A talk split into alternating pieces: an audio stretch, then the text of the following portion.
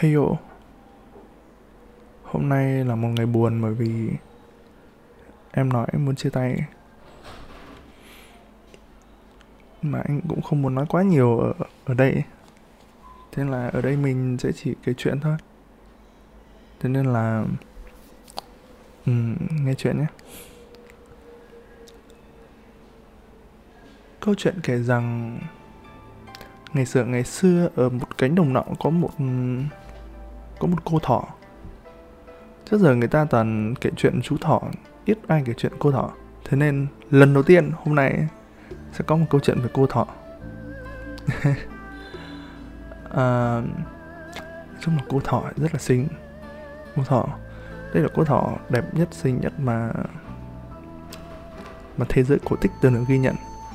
Một cô thỏ mà nếu như không phải anh nếu như không phải anh gặp em rồi thì cả đời anh sẽ, có lẽ sẽ không bao giờ nghĩ rằng trên đời có một cô thỏ đẹp đến như vậy. Uhm. thế là cô thỏ sống ở trên cánh đồng, thì cô sống bằng cách ăn rau củ của người nông dân. À không, cô thỏ này không không mất nét như vậy. Cô thỏ này ăn những cái rau củ mà cô đấy kiếm được, cô thu hoạch được. Cô cô ấy kiếm trong rừng. Đó. chứ cô đấy không đi ăn trộm của ai cả nhưng mà dẫu cô thỏ dẫu cô thỏ vô cùng xinh đẹp vô cùng đáng yêu như vậy nhưng mà cuộc sống rất là khắc nghiệt. Khắc nghiệt đối với tất cả mọi người và đối với thế giới của loài thỏ cũng vậy. Thế giới cũng vô cùng khắc nghiệt. Cô thỏ đã gặp phải um, những ông thợ săn những bác thợ săn những chú thợ săn những anh thợ săn những chàng hoàng tử đi săn, những vị vua đi săn. Rồi có cả những con thỏ đực xấu xa nữa. Thỏ cũng có thỏ phóc boy, cũng có thỏ lừa gạt, cũng có thỏ nhận tâm xấu xa. Và đó là thứ thứ đáng sợ nhất trong thế giới của loài thỏ.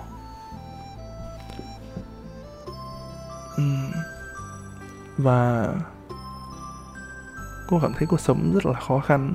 Cho đến khi nhé cho đến một ngày, cô cô quyết định mình mình cần gì để an toàn trong cuộc đời của mình.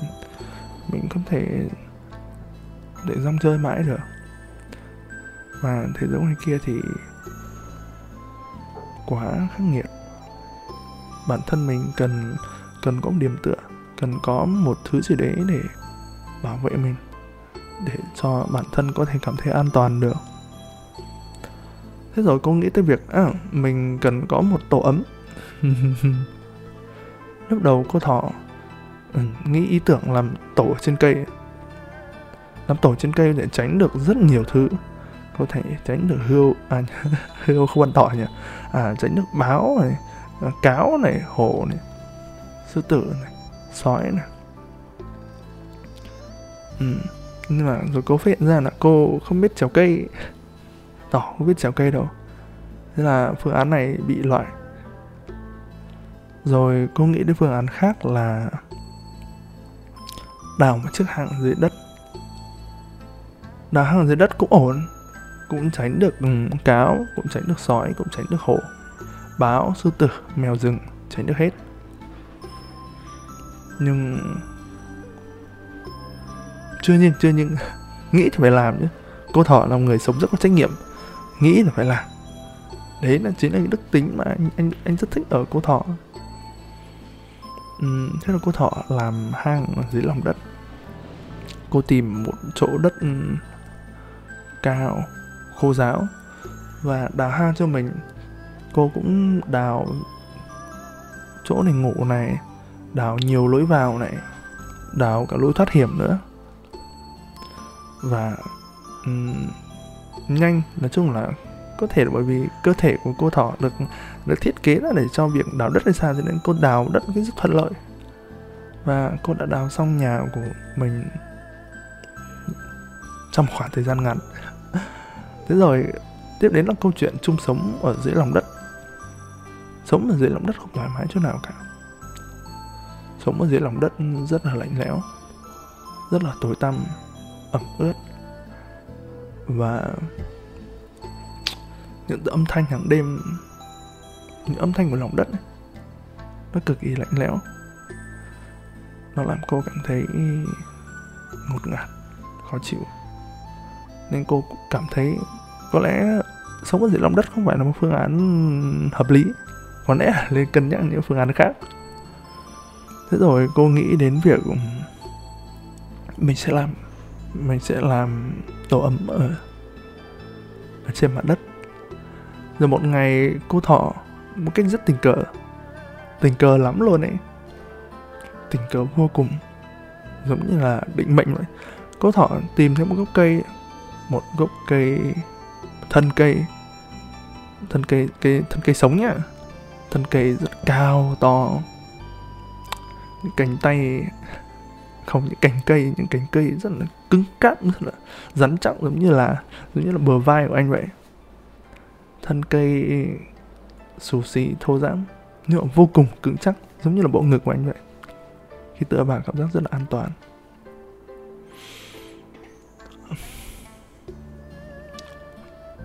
Thế rồi ngay lập tức cô thỏ phải lòng hay cây? Cô thỏ quyết định đây sẽ là đây sẽ là mái nhà của mình cô thỏ dùng tay của mình, dùng chân của mình, dùng răng của mình, cậy cái lớp vỏ cây, đào vào trong thân cây thân cây cảm thấy rất đau đớn ừ. nhưng khi cô thấy khi thấy mình có thể trở thành một tổ ấm cho cho một sinh vật nhỏ bé và đáng yêu như vậy thì thì cái cây cảm thấy ổn rất là ổn. Cái cây tuy đau tuy đau nhưng mà cái cây cảm thấy ừ, xứng đáng. Không có nỗi đau nào xứng đáng hơn nỗi đau này. Và cô thỏ đã đào được một mái nhà cho mình. Và à, ngủ ngủ trong thân cây ngồi trong thân cây cũng không nỗi khó chịu lắm. Ừ, nhất là khi cô biết cách cô chỉ lấy lá khô này rơm rạ này cỏ khô này lót vào thì cái chỗ ngủ nó rất là thoải mái rất là êm ái. Ở trong thân cây cô cảm giác được che chở bởi thân cây thực sự rất là cứng chắc. So với bùn đất ấy, bùn đất rất là mềm một trận mưa có thể ngập lụt có thể mềm rồi mụn ra rồi những con run các thứ. Nhưng mà thân cây thì khác lần đầu tiên cô cảm giác ừ, được che chở, cảm giác an toàn như vậy. Ở trong thân cây, cô cảm thấy mình thật sự đã yêu thương. Lần đầu tiên. Ừ, và cái cây cũng cảm thấy rất hạnh phúc khi nó, ngoài việc ừ, nó làm cái cây thì nó có sứ mệnh làm cái cây và nó có những nhiệm vụ của một cái cây thì nó có thêm một nhiệm vụ nữa là che chở cô thỏ ờ, và và nó cảm thấy ừ, rất hài lòng với sứ mệnh mới của mình. Và cái cây ngay lập tức cảm thấy một trong những nhiệm vụ quan trọng của đời nó chính là che chở cho cô thỏ và cuộc sống của cái cây và cô thỏ diễn ra rất êm đềm cái cây cô thỏ ban ban ngày, cô thỏ đi kiếm ăn đi chơi đi dạo hồ nước tắm đi kiếm đồ ăn đi giao lưu các bạn thỏ khác. Và khi cô thỏ cần một nơi an toàn cần nơi để nghỉ ngơi thì cô thỏ tìm về cái cây. Và cái cây cũng hài lòng với việc như vậy. Và cái cây cảm thấy việc nó giúp cô họ cô, giúp cho cô thỏ được hạnh phúc một cách một cách toàn diện. Chung là giúp cho cô thỏ hạnh phúc là điều nó cảm thấy quan trọng nhất. Thế rồi thế rồi như bao nhiêu câu chuyện cổ tích khác, cũng sẽ đến đoạn cao trào của nó, sẽ đến đến đoạn cầu huyết của nó. Thì cuối cùng nó cũng đến. Vào một ngày khi cô thỏ nói rằng bản tính của tôi là rong chơi bản tính của loài thỏ chúng tôi là di cư bản tính của loài thỏ chúng tôi là là gì thì nó nói chung lại nó cũng không phải là gắn bó với một, một thứ gì đấy quá lâu như vậy. Cái cây những tưởng mình sẽ che chở cho cô thỏ. Cái cây những tưởng sẽ đến một ngày nào đấy, nó được ừ, che chở cho cô thỏ. Đến lúc cô thỏ già đi, đến lúc cây cô thỏ có có nhiều thỏ con và nó sẽ tiếp tục che chở cả những những con thỏ con của cô thỏ. Những tưởng như vậy. Nhưng khi thời khắc ấy đến thì nó hoàn toàn tin là sự thật rằng um, rằng đến lúc rằng đến lúc phải phải chia xa. Và cô thỏ tạm biệt cái cây. Cô thỏ tạm biệt cái cây và nói nó thường rất hạnh phúc với cái cây nó rất yêu cái cây nhưng mà cái cây thì không thể cùng nó đi chơi được. Cái cây không thể không thể đem đến cho nó nhiều hơn sự thoải mái được tất nhiên là cũng thoải mái nhưng mà cái cây thì không biết đi. Cái cây thì không biết ừ, nhiều thứ. Không biết chạy nhảy. Không biết ra suối. Không biết ừ, vào rừng. Chung là cái cây chẳng biết cái gì cả. Cái cây chỉ là cái cây này.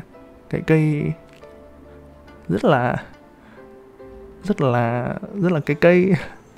Là ừ, cái cây hiểu cái hiểu là dù có còn nói trăm lời đi nữa thì sự thật vẫn là sự thật thì vẫn là chia ly thôi. Và khi thời khắc ấy đến thì thì phải chấp nhận nó. Cô thỏ bỏ đi một nơi thật xa bỏ đi một nơi thật xa bởi vì ngay cả bản thân cô thỏ cũng biết rằng nếu để phải từ bỏ cái cây thì, thì nên cho thật xứng đáng. Chứ không phải chỉ là một cái cây khác chỉ là um, chuyển sang một nơi gần gần quanh đấy. Không cô thỏ đi rất xa. Cô thỏ đi xa đến mức mà cái cây từ trên điểm cao nhất của cái cây của cái cây điểm cao nhất của nó.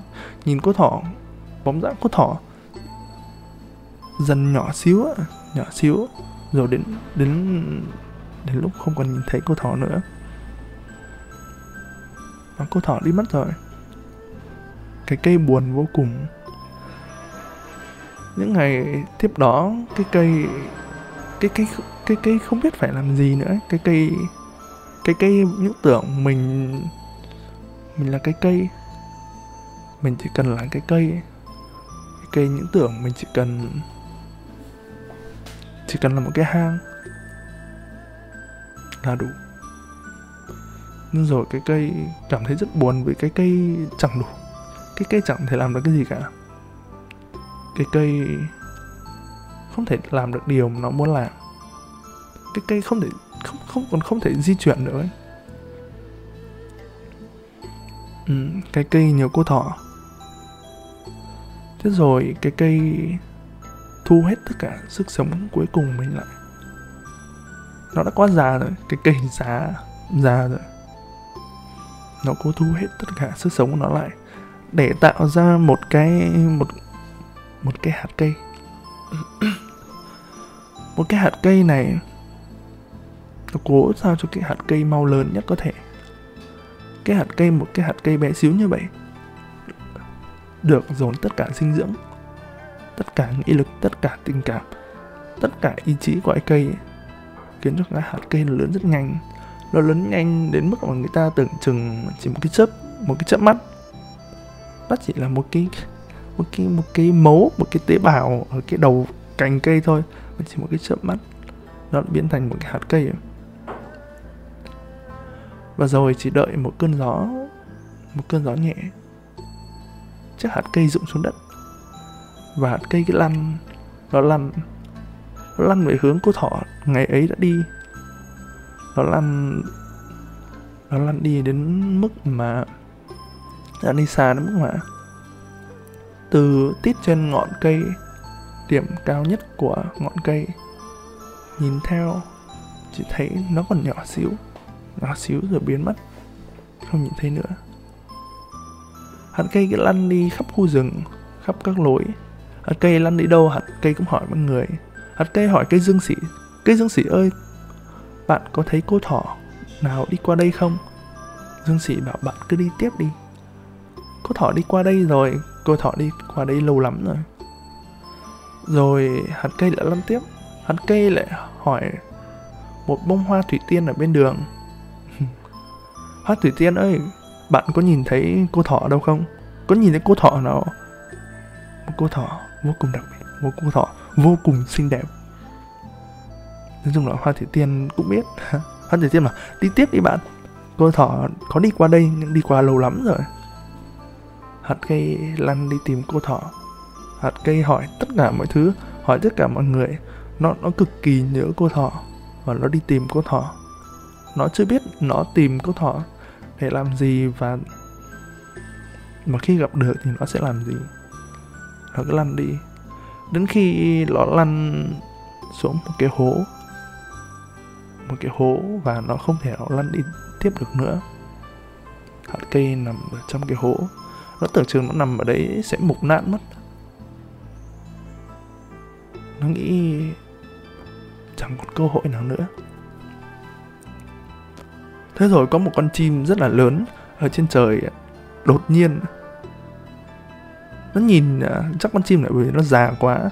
Thế nên nó nhìn nhầm à, hạt cây thành à, thành thành thành một con chuột. Chim chim này là chim thích ăn chuột nhé. Thế là nó lao xuống. Nó nó nó nó nó ăn cái, nó nó ăn cái, nó ăn hay nó cắp nhỉ? Nó nó ăn nó ăn hạt cây trong bụng. Xong rồi lại bay lên trời. Rồi con chim bay đi rất xa rất xa, bay rất xa rồi con chim lại nhìn thấy có một con sâu trên lá cây. Hay là con chim lại bổ nhào trên trời xuống ăn con sâu. Wow, và phát hiện ra con sâu này chính là con sâu bị à, bị à, phun nhiều thuốc trừ sâu thì là con sâu này mang trong mình rất nhiều chất độc. Hay là con chim bị ngộ độc thực phẩm cấp tính ngay lập tức. Con chim đau đớn quằn quại. Và con chim đã ỉa một bãi cất từ trên không. Đó khi khi chúng mình bị à, à, không khi loài chim khi loài chim bị à, ngộ độc thực phẩm thì cách nó vượt qua đó chính là nó phải ỉa. Thế là hạt cây hạt cây bọc theo à, một đùm kích của con chim rơi từ trên trời xuống một gò đất ở gần đấy. Bãi kích nóng hổi cùng với cả axit amin ở trong uh, dạ dày của của con da con, con chim để kích thích làm cho hạt cây nảy mầm hạt mầm hạt cây, bằng tất cả nghị lực, tất cả tình cảm và tất cả những gì mà cái cây trao gửi bên trong hạt cây đấy. Thành ra nó, thành ra nó cũng có một năng lực phi thường. Hạt cây này là hạt cây phi thường. Ngay từ khoảnh khắc mà sinh ra nó đã phi thường. Thiện cách nó lớn lên cũng thật phi thường. Cái cây lớn lên rất nhanh.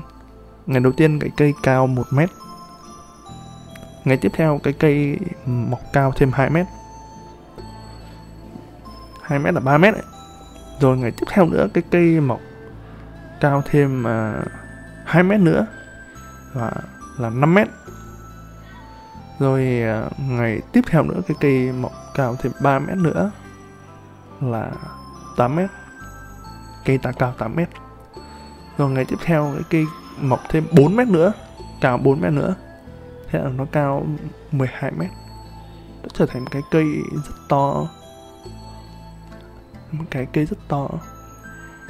Và giống như cái cây ban đầu hạt cây bây giờ trở thành cái cây rất là to. Những cành lá của nó rất là rất là vững chắc rất là cứng cáp tựa, tựa như là cánh tay của anh vậy.